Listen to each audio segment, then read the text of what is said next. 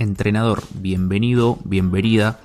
Nosotros en nuestra profesión tenemos que entender de técnica, táctica, psicología, preparación física y también tenemos que focalizar correctamente, evitar al máximo fugas de energía y tiempo porque gestionamos equipos y diferentes escenarios muy emocionales.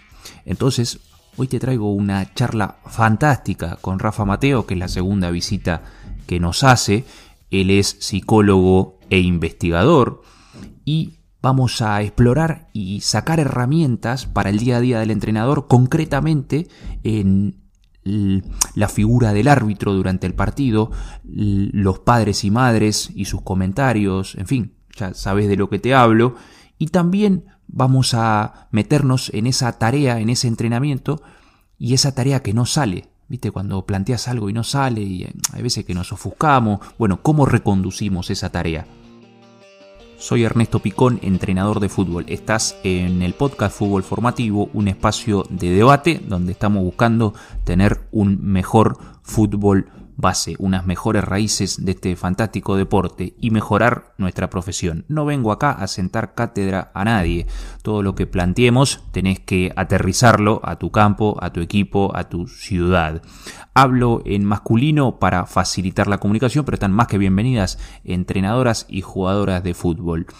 Me puedes encontrar en redes sociales, Ernesto Picón Abreo, y si le das a la campanita te avisa de capítulos nuevos, más o menos uno al mes y recientemente he introducido las charlas ágiles, quiero ver cómo va. Y esas son como exclusivas, ¿viste? Solamente no van a salir en Instagram ni nada. O sea, te va a avisar si le das a la campanita.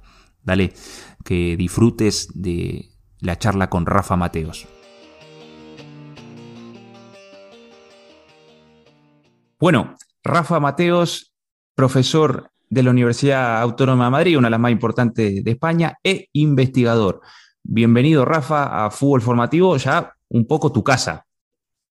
En mi casa totalmente. Muchas gracias, Ernesto, por invitarme. Para mí es un placer estar aquí y un saludo a todos los que nos escuchan a través del podcast. Fantástico. Bueno, vamos al grano, Rafa. Mira, como le decía a, a los entrenadores y entrenadoras antes, estamos en la búsqueda de trabajar mejor, más limpios mentalmente como entrenadores. No es una profesión fácil, vos la conocés. Entonces, hoy queremos darle una vuelta y encontrar tres herramientas que nos hagan más eficientes mentalmente. ¿A qué me refiero? A viajar un poco más livianos de equipaje. Liviano de equipaje. Bueno, cuando empezamos la temporada, arrancamos el viaje con nuestro equipo y nosotros como entrenadores llevamos una mochilita de entrenador que tiene algunas cargas, la técnica, la táctica, todo eso está bien que pese en la mochila porque ¿eh? es parte de la profesión. Pero después hay cosas que eh, observamos que pesan más de la cuenta. Por ejemplo, escenarios, padres, madres, el árbitro que nos lleva más atención de la cuenta durante un partido, o ya en el entrenamiento, esa tarea que no sale y queremos reconducirla, viste que a veces se nos va, hacemos cortocircuito. En definitiva, eh, no venimos acá a plantear que hay que jugar sin árbitro, ni que hay que no dejar entrar a los padres, no, estamos hablando de gestionarlo mejor, que la mochila pese un poco menos. Rafa, ¿lo encaminé bien? ¿Querés añadir algo? Sí, no, va muy encaminado y de hecho, según lo ibas diciendo siempre con entrenadores para mejorar su bienestar al final, que es eh, lo más importante y que a su vez va muy relacionado luego con el rendimiento del entrenador. Cuando mejor esté a nivel de salud mental, vamos a decir, el entrenador, mejor va a ser luego su desempeño en el trabajo. Eso no cabe ninguna duda. Entonces, en base a lo que tú decías, yo, esto es algo que le recomiendo a cualquier entrenador que nos escuche y es muy sencillo porque necesitas un boli y un folio. Y lo que tienes que hacer es dos columnas. Una columna que se va a llamar cosas que controlo. Lo separas por una línea y otra columna en la que hay cosas que no controlo. Y yo lo que invito a hacer es, a todo el que nos escuche, apunta en la primera columna todo aquello que esté bajo tu control como entrenador. Pues mi comunicación prepartido, eh, la organización de la semana con las tareas, eh, el hablar individualmente con X jugadores para comunicarles su rol, por ejemplo. Y luego, en la otra columna, cosas que no controlo, pues lo que tú me decías, el árbitro. Eh, alguna decisión que toma el club que me afecta, pero sobre la que no tengo capacidad de hacer nada. que venga un padre a decirme algo de malas maneras. Todo eso son cosas que no controlo.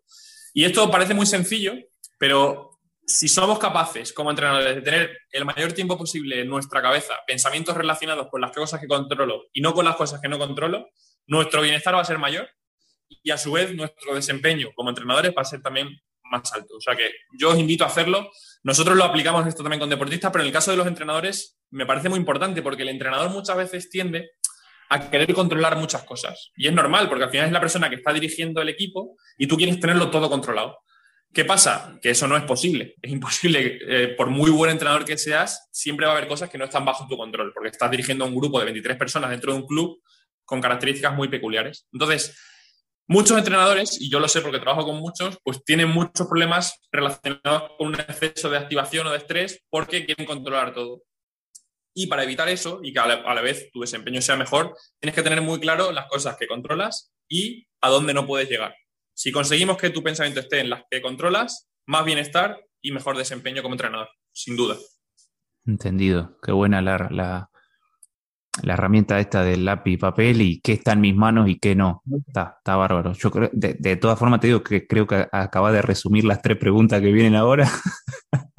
no, bueno, es broma. No, no, no, digo que ha sido fantástico porque no me la esperaba. Bueno, hablábamos de una mochila que pesaba en diferentes escenarios de la semana del entrenador. Vamos con el primero, cortita. Primer escenario, Rafa, eh, para que pese menos en la mochila de entrenador. Padre o madre que se acerca al entrenador. Eh, hola, buena. Mi hijo está triste porque no es delantero centro. Y o el padre que cuestiona desde la grada o desde una charla mano a mano la labor del entrenador. ¿Qué, podemos hacer con esto? Esta es muy buena, ¿eh? es muy buena.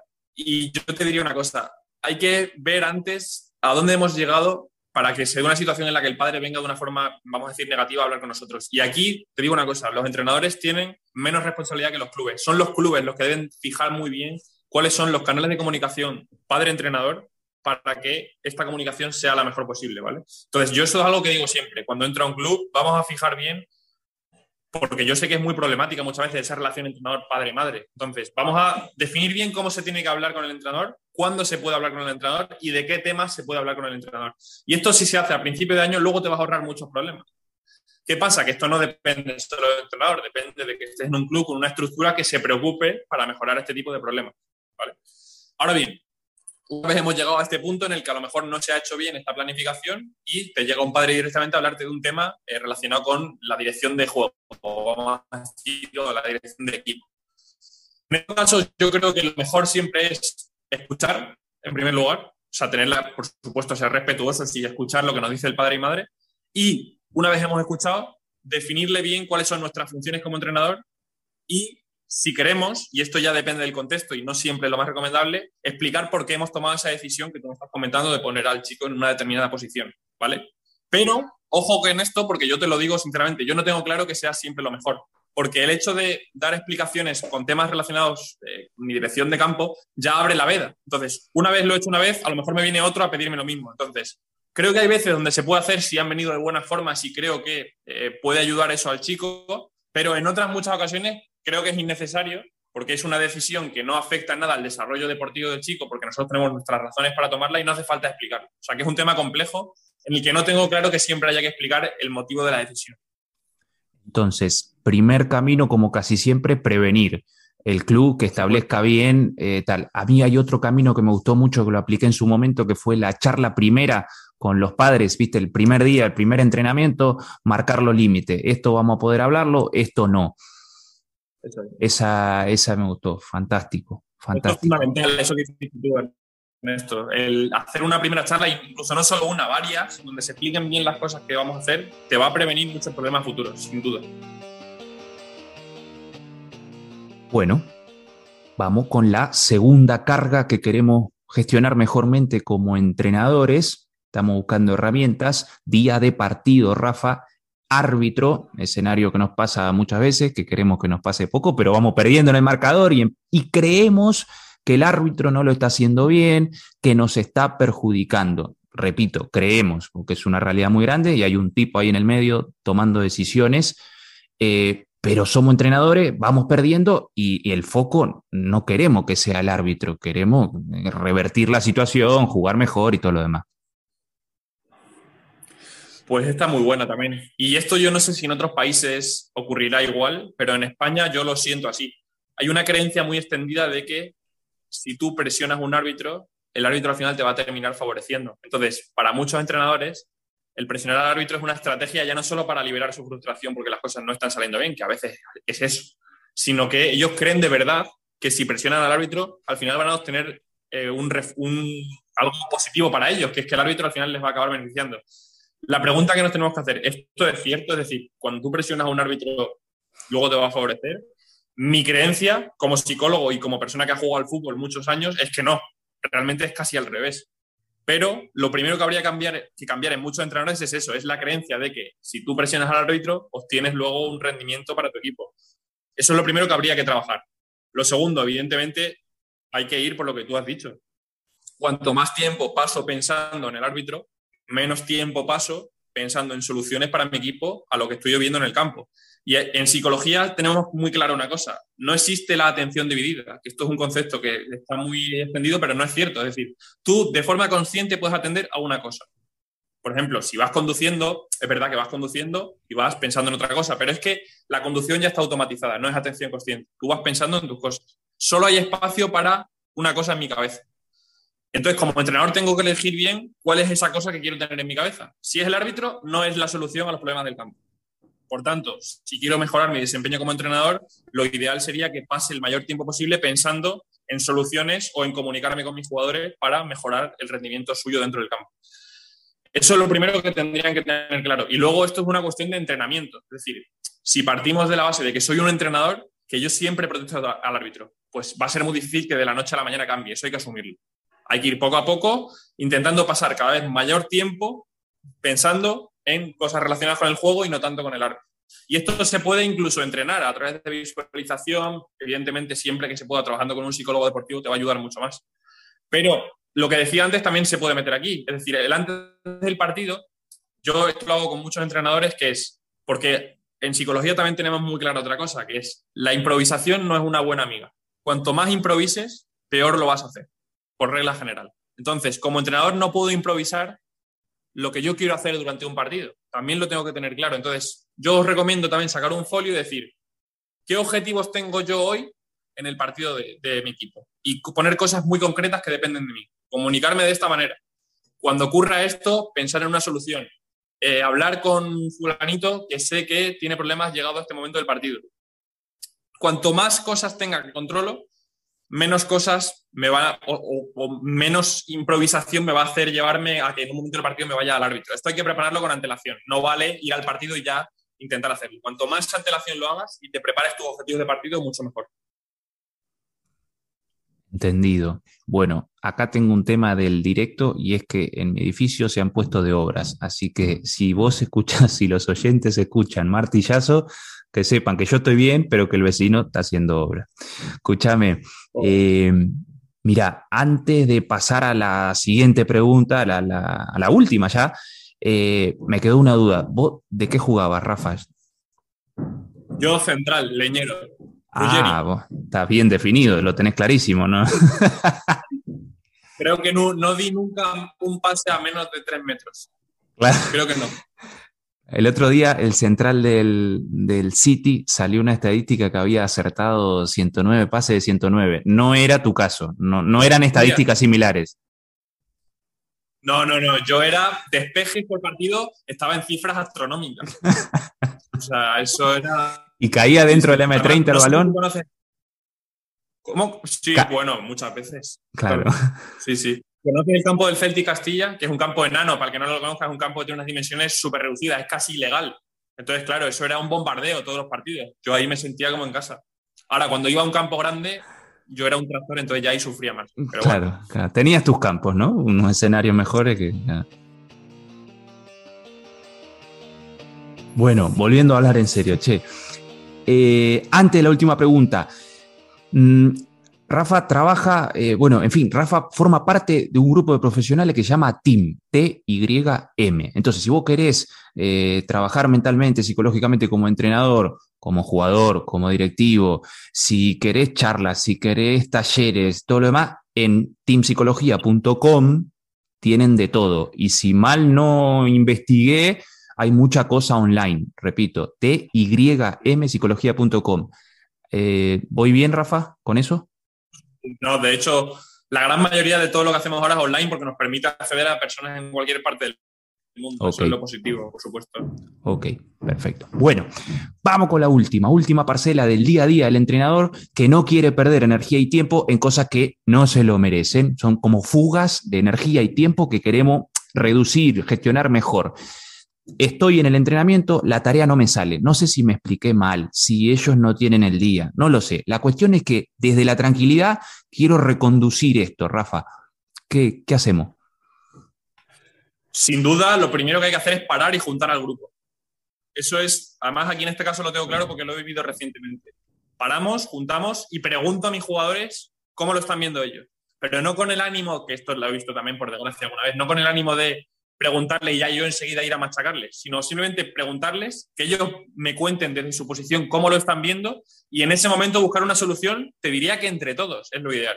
Es decir, con la información que ellos me dan, ¿cómo creen ellos, preguntarles directamente, ¿cómo creéis que podemos mejorar el ejercicio? ¿Por qué creéis que está saliendo mal? ¿Cómo podemos conseguir que salga mejor? Normalmente lo que se tiende es a llegar a un punto en el que reducen la dificultad de la tarea o la planteas de una manera que se entienda mejor. Pero sin duda, como estrategia concreta, para, no intentes seguir obcecado en vamos a ver cómo sale, para, junta a los jugadores que tardas 30 segundos, pregúntales cómo lo están viendo ellos cómo creen ellos que se puede solucionar. Y eso ya, unido a lo que yo sé sobre su rendimiento, a sobre cómo se les dan otras tareas, me va, me va a dar mucha información para qué hacer en ese momento. Pero sin duda, la clave es parar, que no es fácil, ¿eh? porque a veces tendemos a intentar seguir, seguir, seguir cuando obviamente no está saliendo bien. Y vale más la pena perder 30 segundos que 10 minutos de tarea que no está saliendo bien. No tengo ninguna duda. Perfecto. Bueno, pues ya está. Hemos, después, a ver si después de esta charla le hago un resumen a todos. Ha quedado todo muy claro. ¿Querés añadir algo? ¿Están las puertas abiertas antes de despedirte? Pues mira, sí, algo lo he estado pensando antes, como hablamos del tema de la salud mental en los entrenadores, que es un colectivo que al final sufre mucho, ¿no? Porque por muchas razones, yo creo que es un colectivo bastante abandonado en los clubes, se tiende a darles a ellos todo el peso y luego se les echan las culpas cuando las cosas no van mal, cuando en realidad es el club el que tendría que dar también más facilidades para que se gestione bien algo que es muy difícil, que es ser entrenador.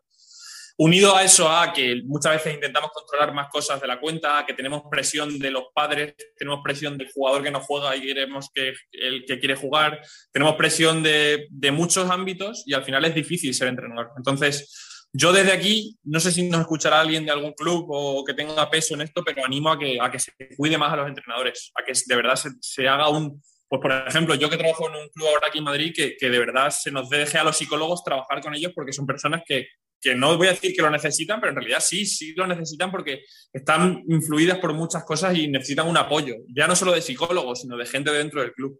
Entonces, a mí es algo que personalmente me preocupa porque creo que un entrenador es muy importante en el desarrollo de los niños y eso es lo más importante que tenemos en la sociedad y se tiene que cuidar más a la figura del entrenador y pienso lo mismo de los profesores en el colegio. ¿eh? Los pongo al mismo nivel a los entrenadores y a los profesores. Tenemos que cuidar más a los profesores y tenemos que cuidar más a los entrenadores, no solo de fútbol, de cualquier disciplina. Pero como en fútbol es donde más lo vivo, pues desde aquí lo digo. Bueno, llegamos, llegamos a la despedida, Rafa. Eh, te invité, viniste rápido, desinteresadamente, te van a escuchar entrenadores que esta tarde van a, entrenar mejor ellos como, como entrenadores, como todo. Así que nada, hoy a la tarde vamos a tener un fútbol un poquito mejor por, por esta charla y por tu aporte. Un millón de gracias y repito, la puerta abierta para cuando quieras. Sí, sí, y volveremos seguro, vamos, no tengo ninguna duda. Para mí es un placer charlar contigo y, que me escuchen tantos entrenadores. Y desde aquí aprovecho para mandarles un abrazo a todos y, darles mi enhorabuena por el trabajo que seguro que están realizando, que me consta que es muy difícil y lo desempeñan con mucha pasión, que es lo más importante al final. Así que un abrazo a todos. Un abrazo, Rafa. Gracias, cuídate. Voy a cortar acá. Bueno, ya está, terminó. Este, me lo pasé muy bien, espero que vos también. Le puedes escribir a Rafa, lo puedes encontrar por redes sociales. A mí también. Si te gustó todo esto, contáselo a otro entrenador. Nos vemos en unos días en el siguiente capítulo. Te mando un abrazo grande, que tenga buenos entrenamientos esta semana. Cuídate. Chau.